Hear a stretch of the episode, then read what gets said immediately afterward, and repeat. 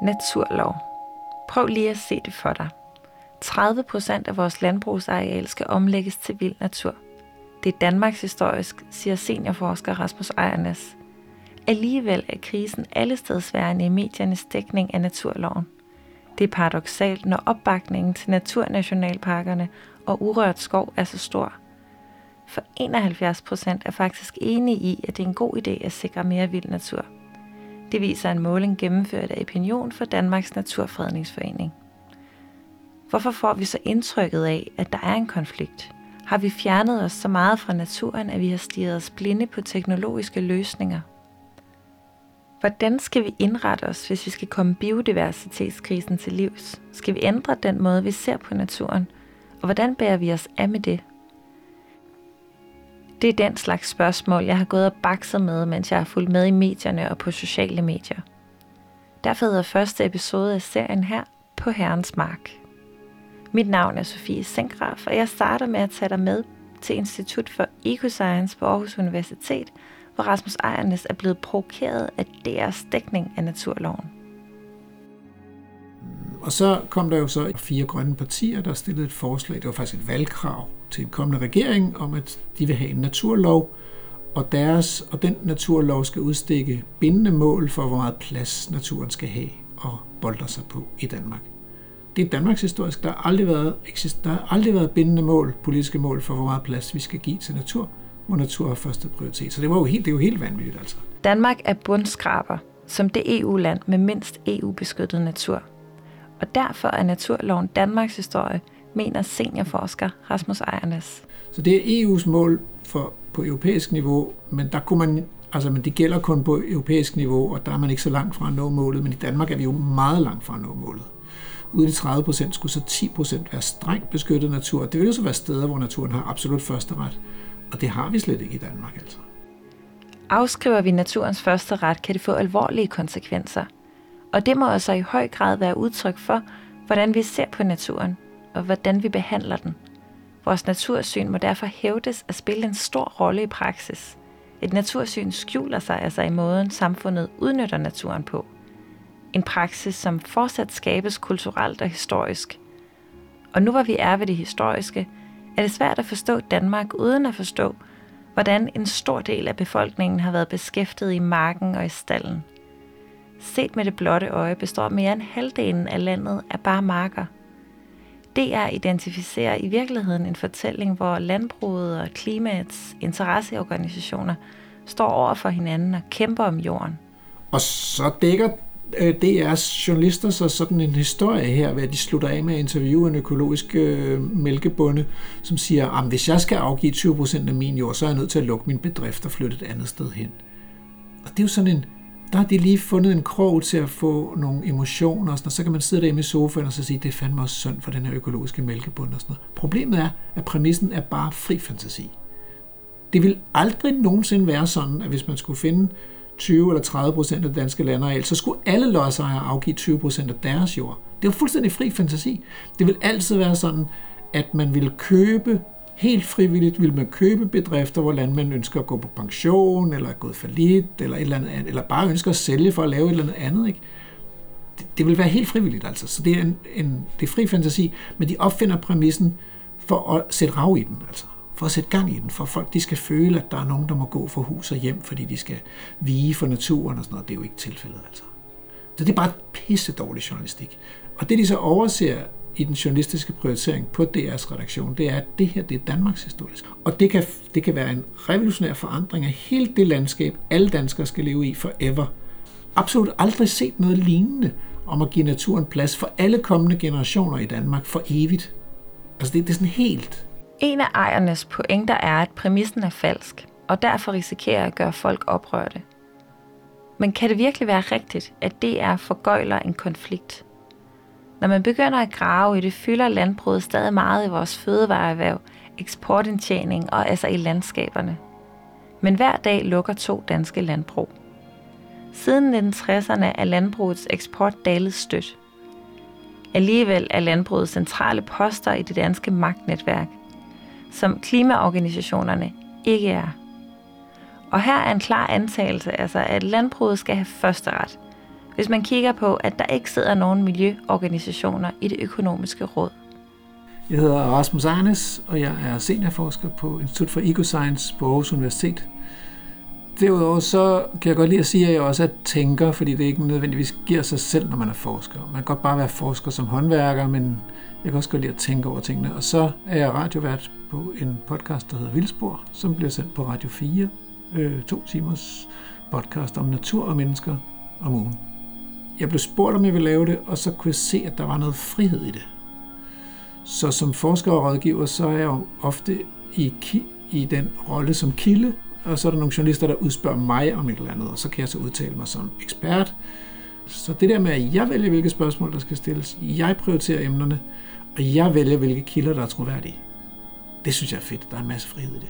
Mit ideal er oplysning og ikke oprørthed. Og så mener jeg jo egentlig, og det har jeg jo også selv erfaret, at hvis man virkelig leverer oplysning, så er det noget, der rusker op i folk, fordi så tænder man jo lys i nogle rum, hvor der normalt er mørkt. Og det kan godt være ganske stille. Det behøver ikke at være sådan, at selve formidlingen af den her viden eller den her oplysning er sådan fuld af emotioner eller sådan noget. Men den vækker emotioner, fordi at man pludselig kommer til at kigge ind i nogle rum, man ikke plejer at kigge ind i. Og hvis man virkelig lytter efter til oplysning, så har det som regel også konsekvenser for ens virkelighedsforståelse, og derfor også for, hvordan man skal leve sit liv.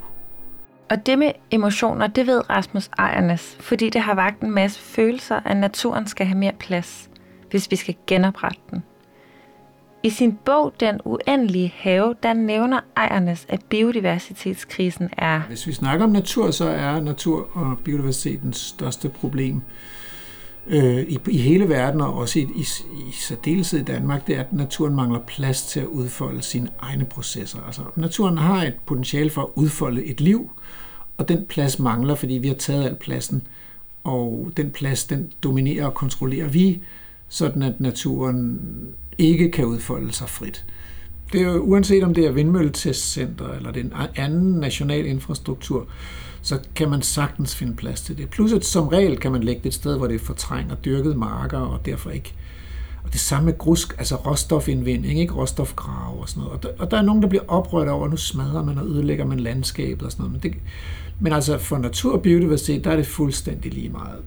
Det handler om der er nogen, der kontrollerer naturen, eller om der ikke er nogen, der kontrollerer naturen. Og det kan da godt være, at lige der, hvor asfalten ligger, der er naturen jo ret kontrolleret, ikke?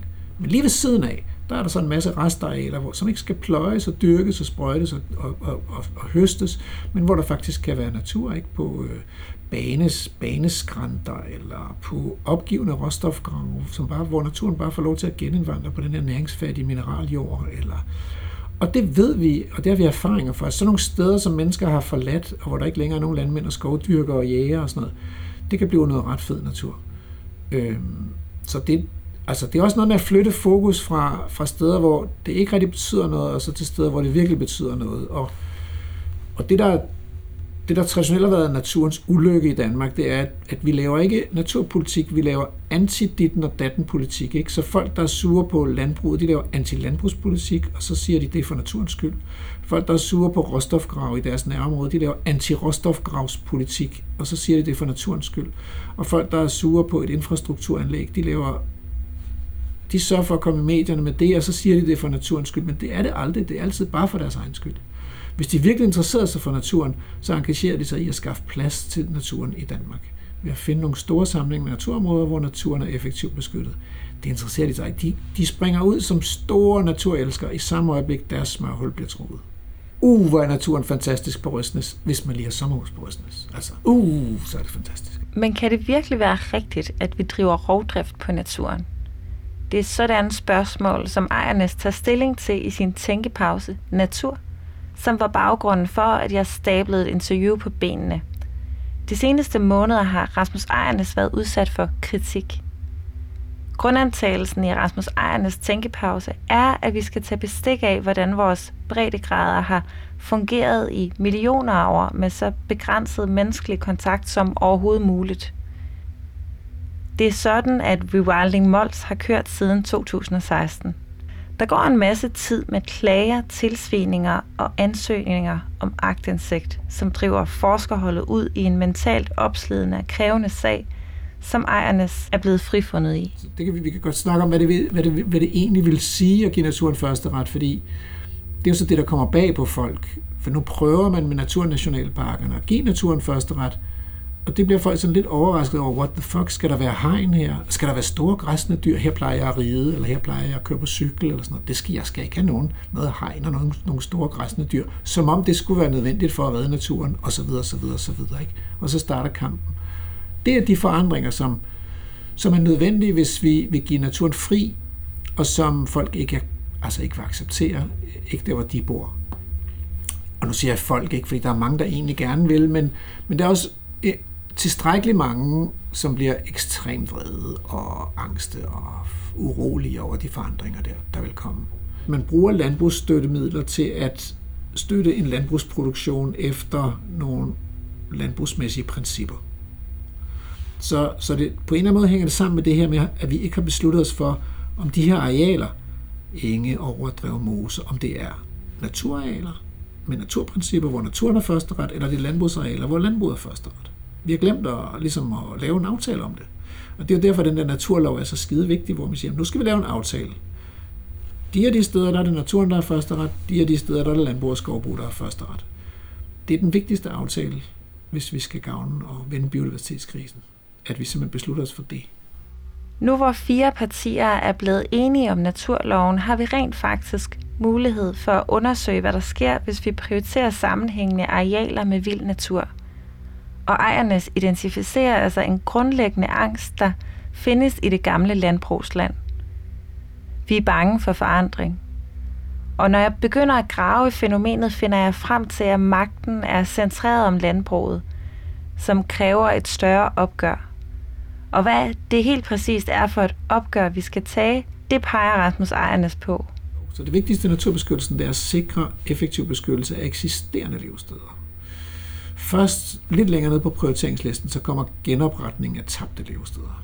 Levesteder, vi har i Danmark, forstands- og skovdrift i de gamle skove, og få de græsne dyr tilbage igen i de gamle skove. Det er virkelig vigtigt. Men også mange af de lysåbne landskaber, altså de lysåbne naturtyper, som tæller heder, moser, overdrev, enge, strandenge. Der er det kun 20% af dem, hvor der i dag er græsne dyr. De 80% er uden græsne dyr, og det ser ikke ud til, at det er muligt at få landmændene til at græsse de der arealer. Altså, man bruger allerede i dag små 200 millioner kroner om året på plejegræsordningen, og det slår til som en skrædder i helvede. Så hvis det nogensinde skal lykkes ligesom at få den naturlige græsningsfunktion tilbage i de her økosystemer, så skal det gøres ved, at man laver nogle store sammenhængende naturområder og sætter dyrene ud. For dyrene, altså, plus at lave en lovgivning, der passer til det, fordi det omkostningskrævende ved græsne dyr, det er jo, hvis de skal passes og tilses og øremærkes og alt det der hejs, som kræver, at der er mennesker, der bruger deres kræfter på det, ikke? Men den lykkelige historie er jo, at det behøver mennesker ikke, fordi de her dyr, de kan selv finde deres mad ude i naturen, de kan selv sætte afkom i verden ude i naturen, og de kan selv finde ud af at dø ude i naturen. De kan sådan lidt det hele. Vi skal bare give dem lov til det. Så det er de ting, beskyttelse af naturen, beskyttelse af de gamle træer mod at blive fældet, beskyttelse af de store græsne dyr, genudsætning, lukning af grøfter og så videre i naturområderne. Det er det vigtigste. Jeg tror, at det der samliv med store græsne dyr, det er en af de store udfordringer for menneskeheden. Også fordi det giver også mulighed for at have en helt anden dyrevelfærd, end vi har i vores staldsystemer og for vores produktionsdyr i dag, hvis man kunne slippe dem lidt mere fri. Og så er det jo bare... Altså, når jeg kommer ud på Mols-laboratoriet, så kigger jeg da nogle gange efter planter og svampe og sådan noget, og insekter og sommerfugle. Jeg kigger sgu mest efter de der køer, de der heste, fordi det er bare så livsbekræftende at opleve store pattedyr have naturlig adfærd og naturlig flokadfærd, og så rivaliserer nogle af hannerne, og så er der nogle af hunderne, der har fået følgerkalve, og så ligger de bare og chiller, altså. De har den der ro, som man måske nogle gange har svært ved at finde i sit eget liv. dybe, dybe ro, fordi de bor der, og de har bare jordforbindelse, og de lever der, og om vinteren, når alt andet liv ligesom er gået i dvale, altså planterne vokser ikke, og insekterne er gået i dvale, der er helt stille, så pludselig så står der ånden ud af næsen på sådan et varmt dyr, ikke? Og signalerer bare, der er sgu stadigvæk liv, altså. Varme og liv, og det er sindssygt bekræftende, livsbekræftende og meningsfuldt. Og man bliver lidt mindet om, at lige præcis det der, de fundamentale livsytringer, vi trækker vejret, vi forplanter os, vi får børn, og vi bliver gamle og svækkede, og vi dør. Alle de der helt ting, som, hvor man kan sige, det der, det kommer et menneske helt sikkert igennem i sit liv. Inden man overhovedet begyndt at tænke, eller dømme, eller vurdere, eller beslutte, eller handle, eller sådan noget, så er det ligesom, the basics. Det bliver man mindet om af de der store dyr. Det er the basics. Og det med, at naturen er nogens, er altså vævet ind i natursynet. Natursynet er så meget værd som vores kulturhistorie, som er funderet på en længsel, hvis man spørger Rasmus Ejrnæs. Den romantiske længsel er jo en længsel efter at komme ind i paradisets have igen. Så selve det menneskelige eksistentielle grundvilkår er jo, at vi er blevet sparket ud af paradisets have. Det var jo egentlig utrolig fredeligt og harmonisk derinde i paradisets have, indtil vi fik skælneevnen, som vi fik, da vi ud af det der fucking æblæg. Og skælneevnen er jo så den, vi har brugt til at underlægge os og dominere hele resten af jorden og planeten og planterne og dyrene. Ikke? Fordi vi har fundet ud af, hvad er nyttigt og hvad er unyttigt. Hvad er gavnligt og hvad er skadeligt, osv. Og så har vi simpelthen indrettet sådan, at vi får mere og mere og mere af det gavnlige og det nyttige, det der er godt for os, afgrøderne og tamdyrene, og mindre og mindre af alt det, som vi opfatter som irriterende og skadeligt og bøvlet. Ikke? Og det er jo branden, og det er oversvømmelser, og det er stormfloder, og det er sandflugt, og det er store bøvede dyr, og det er forsumpede arealer og sådan noget. Vi har skaffet os af med det hele ved at inddige kysterne, og ved at dræne jorderne, og ved at skyde dyrene, og ved at dæmpe sandet. Og, altså, vi har virkelig været effektive. Og problemet er, at vi har den der længsel efter at komme til at hænge sammen med resten igen.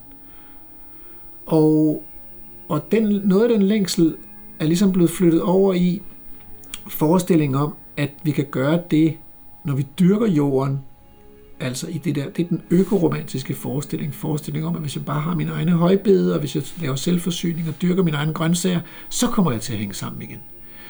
Men det er forkert, fordi det er stadigvæk skilnævnen. Den eneste måde at komme til at hænge sammen igen på, det er ved at komme som vidne. Ikke som human doing, men som human being. Det vil sige, at man simpelthen afstår forestillingen om, at jeg skal gøre noget. Jeg tror, at de fleste, der har dyrket kartofler eller gulerødder, ved, at hvis man forestiller sig, at man kan gøre det uden at gøre noget, så bliver der ikke noget at trække op af jorden. Så alt det der dyrkningshejs der, det har intet at gøre med romantik eller med at blive forbundet med naturen igen. Det er bare mig. Men det kan man så blive ved at komme ud i noget natur, hvor man ikke bestemmer noget, hvor man ikke planlægger noget, hvor man ikke kontrollerer noget, hvor man ikke styrer noget. Det er muligheden at komme som vidne, for det er der, det er vidnedelen af os, som stadigvæk er, ligesom naturen har skabt os. Mens at gøre delen af os er tillært. Den er ikke grundnaturlig. Det er det, der adskiller os fra resten af naturen. Starter vi med at folde det argument ud om natursynet, er biodiversitetskrisen en reaktion på alt det natur, vi har skrabet til os. Det store spørgsmål bliver, om vi forstår at give naturen mere plads. For at få et andet perspektiv i spil, tog jeg kontakt til Søens online-galeri, som illustrerer Rasmus Ejrnæs pointe med at tænde lyset i nogle rum, som normalt ikke er oplyste. For går man kunstnerisk til værks, kan man tale til den forestillingsevne, som biodiversitetskrisen stiller krav til. Vi står ved en sø, eller en ikke-sø. Set udefra syner Søens online-galeri ikke er meget, men faktisk er det stik modsatte tilfældet. Et Instagram-filter simulerer en glitrende sø. Himlen er med gavmild skaberhånd oversået med sommerfugle. Det er en kunstnerisk simulation af, hvordan Nordjyllands største sø kunne have set ud, hvis den ikke var drænet til landbrugsjord. Instagram-filteret er et af de værker, Søens online-galeri bruger til at frembringe mindet om det, der engang var. I løbet af de sidste mange århundreder er hundredvis af store og små søer blevet gjort til frugtbar landbrugsjord. Når man ser landbrugsjorden, ser man et natursyn, der slår revner. Fra lerets væskende sprækker graver den gamle søbunds hvide og gule hjertemuslinger sig ned i stilhed.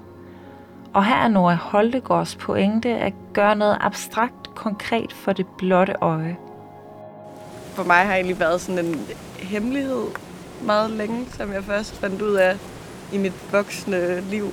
Jeg hedder Nora Holtegård, og jeg er billedkunstner. Og jeg er vokset op i Tolne, som er ikke særlig mange kilometer herfra.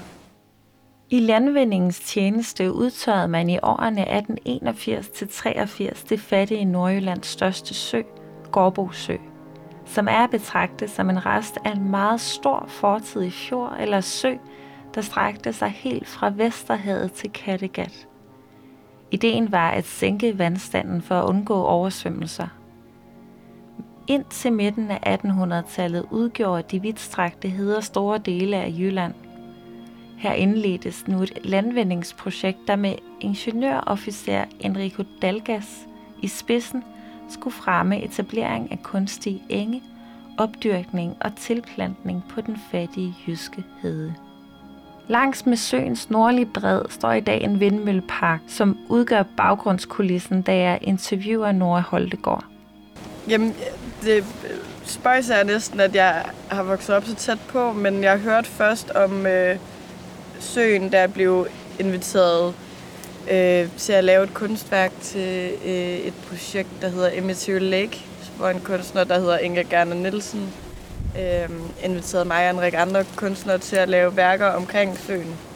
Så det var først, da hun fortalte mig, at der havde lagt en sø på et tidspunkt meget, meget tæt på, hvor jeg voksede op, at jeg fandt ud af det. Det var ligesom ikke noget, som jeg snakkede med mange fra sådan, mine sådan barndomsvenner og sådan noget om det, og der er ikke nogen af dem, der har hørt om søen heller. Så det er sådan...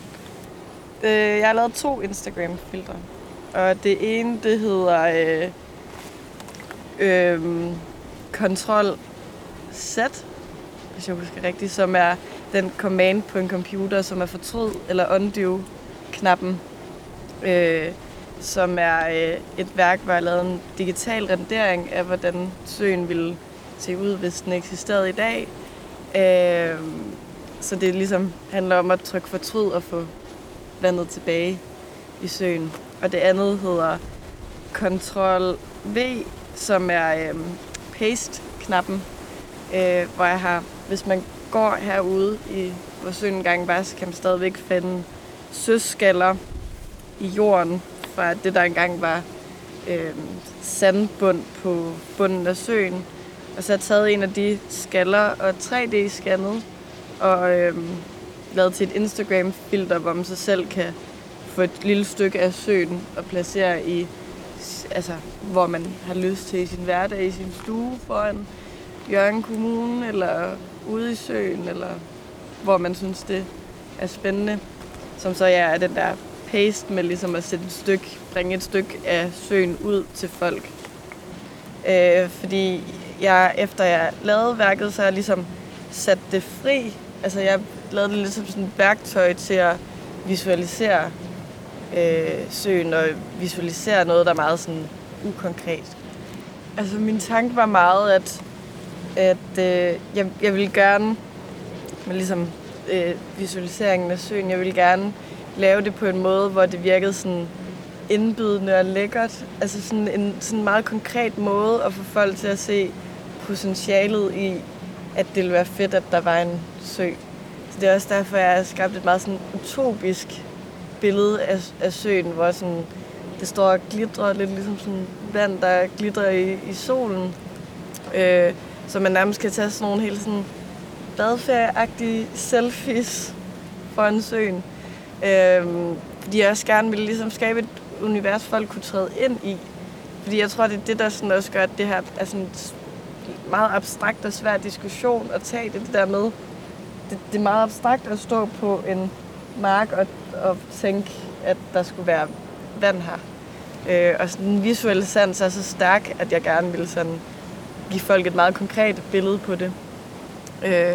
Og så også de her sådan sommerfugle, der svæver rundt i billedet, som igen både er det her sådan idylliske billede, men jeg synes også sådan sommerfugle er ret sådan spændende dyr, fordi det ligesom også har det her sådan fra larve til sommerfugles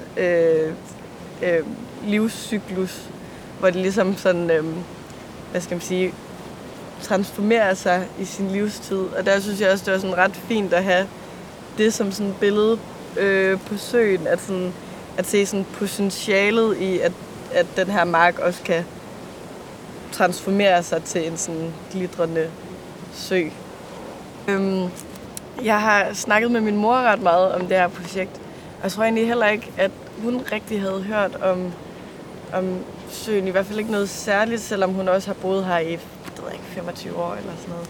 Så skriver min mor og fortæller mig, at fordi lige ved siden af, hvor jeg er vokset op, er der den her skovpavillon, hvor der så er den her store mindesten, hvor der både står noget tekst i, og så er det her ansigt, der er skåret ud i, ligesom hugget i sten.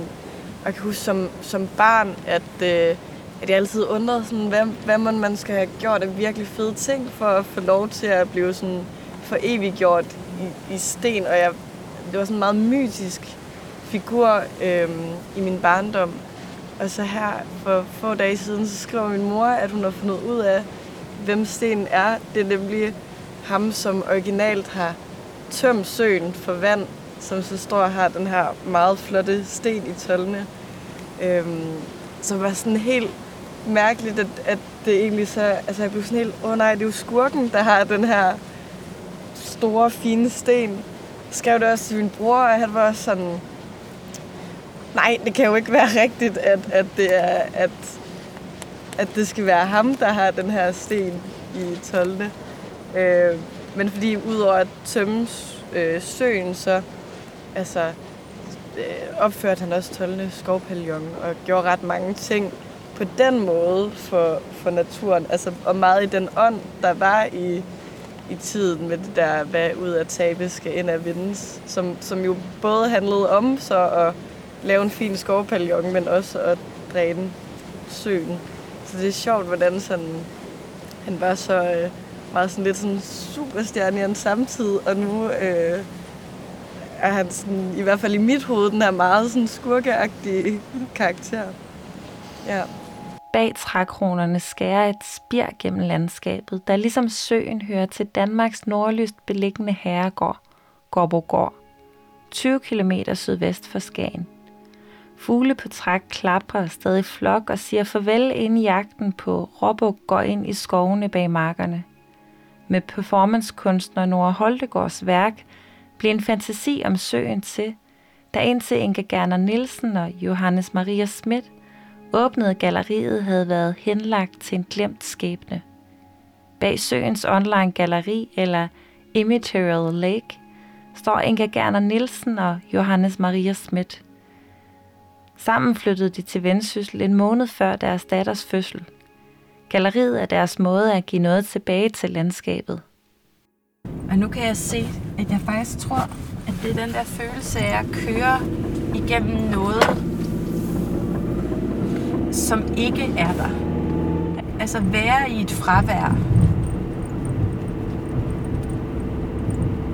Altså være i noget, der er blevet tømt. Og det, altså, på kortet, der kan man virkelig se søen, som ligger sådan, altså det ser enormt smukt ud i landet. Det ligner sådan en omvendt tåre, eller... et anatomisk hjerte, eller der er også nogen, der har beskrevet det som sådan, at det ligner et fugleøje, og at hele grenen bliver sådan et næb. Så man kan godt se, hvor altså ret tydeligt, hvor søen er. Så begyndte jeg at få sådan et billede af, at hvis man kunne lave en performance, hvor at vi startede i en cirkel, ryg mod ryg, og så gik ud i alle retninger. Altså ligesom i det tempo, som vi forestiller os, det vil tage at gå i vandet. at vi skulle være en gruppe, der stod i en cirkel, og så bevægede os helt langsomt ud i hver retning. Så det var bare sådan meget kraftigt billede, jeg fik af noget, jeg kunne mærke, at det vi havde jeg brug for at skulle gøre forsøg. Og hvor jeg sådan tænkte, at det kunne blive dokumenteret, måske af en drone, eller det kunne også være, at vi kunne filme det, men jeg havde faktisk en stærk følelse af, at det også var noget, jeg bare gerne ville gøre forsøg. Og så gik jeg med den idé længe, og så begyndte jeg at lave noget research på, hvad må man egentlig i det danske landskab. Og så kunne jeg se, at hvis man skal lave noget ude på markerne, så hvis man skal bevæge sig på markerne, det må man ikke. Så heller ikke, fordi jeg tænkte, jeg ville gøre det om vinteren, når der ikke var noget, når der ikke voksede noget alligevel. Men nu faktisk heller ikke gå på stuemarke. Og så begyndte ideen om det her med hvad hvis Markvejen var et venue? Altså hvad hvis vi inviterede forskellige kunstnere til at lave deres værker i Markvejen, altså på Markvejen, hvor du godt må gå, hvor du godt må bevæge dig, men at dogmet skulle være, at det skulle foregå på Markvejen, og det der ikke foregik på Markvejen skulle, så hvis det foregik ud på jorden, ud på marken, så skulle det enten være imaginært eller digitalt. Altså sådan så, at hvis der foregår noget fysisk, er det på Markvejen. Og så jeg arbejder jo selv meget med det immaterielle i min kunst. Så også i min egen praksis er det noget, jeg arbejder meget med. Altså det usynlige. Og så forsøger at gøre det usynlige synligt, eller noget, man kan gribe fat om og faktisk at mærke. Men det værkerne så gør, det er at hjælpe til med at danne billederne af søen. Det er din indre billeddannelse og vandringen derude, der tilsammen virkelig giver den der stærke oplevelse af fraværet. Men det er det ikke for mig. For mig er det kun så utrolige. Så det er jo der, at idéerne og billederne bliver helt fuldstændig konkrete. Noget, du kan tage og føle på. Noget, du kan se. De seneste år er der kommet mere fokus på forventningerne til landskabet. Og Inga Gerner Nielsen drager altså den pointe, at der i hende er en længsel efter naturen. Inga har tidligere fortalt, at hun også er vokset op ved en tømt sø. Efter en køretur langs med den tømte sø, en kunstpause kunne man vel kalde det, slukker vi motoren i Ingas Corolla. Hun peger mig i retning af et gammelt ordsprog, som leder op til min selvbestaltede undersøgelse af vores natursyn. Og så kontinuerligt at komme tilbage til centrum af søen, så bliver altså tilknytningen, den bliver stærkere og stærkere. Og jeg har det også sådan, at nu det ville være helt forkert, hvis jeg var hjemme i Nordjylland, og jeg ikke var der. Altså, men jeg havde da sådan som barn, at jeg havde sådan, bilen var levende, og min cykel var levende, og sådan. Og jeg kan mærke her med søen, at det kommer lidt igen. At jeg har sådan en følelse af, at den er et væsen. De 6 år, jeg har gået og forestillet mig den. At det hele bare var oversvømmet. Og så blev det meget sådan, netop sådan meget eventyrligt. Og nu, når jeg går der, tror jeg også, jeg mærker meget, hvor grumset vandet ville være. I de første mange år, før noget havde lagt sig. Og at jeg også godt ved, hvor lang tid det ville tage for noget af livet at gendanne sig. Forestillingen om det ændrer sig jo hele tiden, også i forhold til, hvor meget man ved. Og jeg tror, til at starte med har jeg selvfølgelig haft den der glitrende sø med det der klare, grønne vand, som Nora laver så fint, ikke? Det er sådan glitrende, nærmest det der utopiske Jamen altså med lidt held ville ålen komme tilbage om 30-40 år, ikke? Jeg har spist mange ål som barn. Så det er meget mærkeligt, at noget, der har været så velkendt som altså i opvæksten, at finde ud af, at det er så truet. Men det har jo været en del af kulturen heroppe. Altså, hvorfor hedder det Aalbæk? Men nu har jeg jo ikke nogen ål. Vi skal faktisk bruge vores fantasi og vores forestillingsevne for at se den forandring, der er i gang. Og mærke den. Altså, fordi vi har fjernet os så meget fra naturen. Altså, vi har lagt så stor afstand til, at jeg er noget andet end det, jeg går på. Altså, jeg kan bedst lide at gå ude i naturen, når solen skinner. Og jeg ved, hvor langt der er, før jeg er fremme. Altså, jeg forstår godt, at man har altså, den impuls, der har været til at bygge huse, hvor man har kunnet sidde og gemme sig, beskytte sig. Jeg forstår godt det behov, vi har haft for at beskytte os. Det er bare, at det behov har jo så også bragt os i en kæmpe krise. Jeg synes også, at det er sådan en oplevelse af tid, der bliver meget konkret. Sådan et udgangspunkt for at forstå biodiversitet og landskab. Og blive ved med at vende tilbage til den samme sø. Og det samme sted. For Johannes og jeg, så er det også et form for ansvar. De her lokale afdelinger af Naturfredningsforeningen, der har arbejdet i mange år for gendannelsen. Og der er også blevet skrevet artikler. Jeg tror bestemt alle, der interesserer sig for fugle heroppe, kender til den. Men nej, jeg kender også folk i Aalbæk, der ikke vidste, hvad der. Jeg kender også nogle landmændssønner heroppe, der godt kender til søen, og hvor deres fædre ligesom har fortalt meget stolt om det, og prøv at se en teknologi, at have kunnet dræne så stort et stykke land. Altså også en stolthed i det. Så har man skabt fødekilder dengang, for 150 år siden, og har jo ligesom forbedret forholdene for en masse bønder. Dengang der var flere bønder, ikke?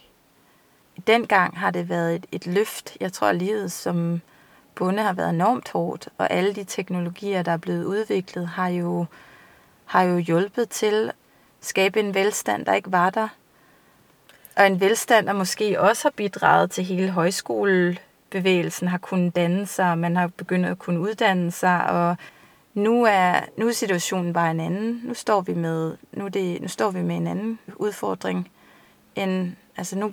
Nu kan vi fuldstændig beherske al natur i hele Danmark. Så, altså, står jo ikke over for naturen som sådan en noget, vi skal kæmpe imod længere. Altså, nu skal vi jo mere kæmpe for den, for at overleve. Det her, det var første episode af Forestillede Landskaber, hvor jeg tillader mig at efterlade dig på Herrens Mark om natursyn. Noget, der har sat gang i mange tanker her, og den bevidsthed har fået mig til at ringe til Cecilie Huborg, der har skrevet bogen Indendørs Menneskets Natur. Så hvis det også har sat gang i mange tanker hos dig, så synes jeg, at du skal lytte med i næste episode. Tak for, at du lyttede med. Tak til de medvirkende.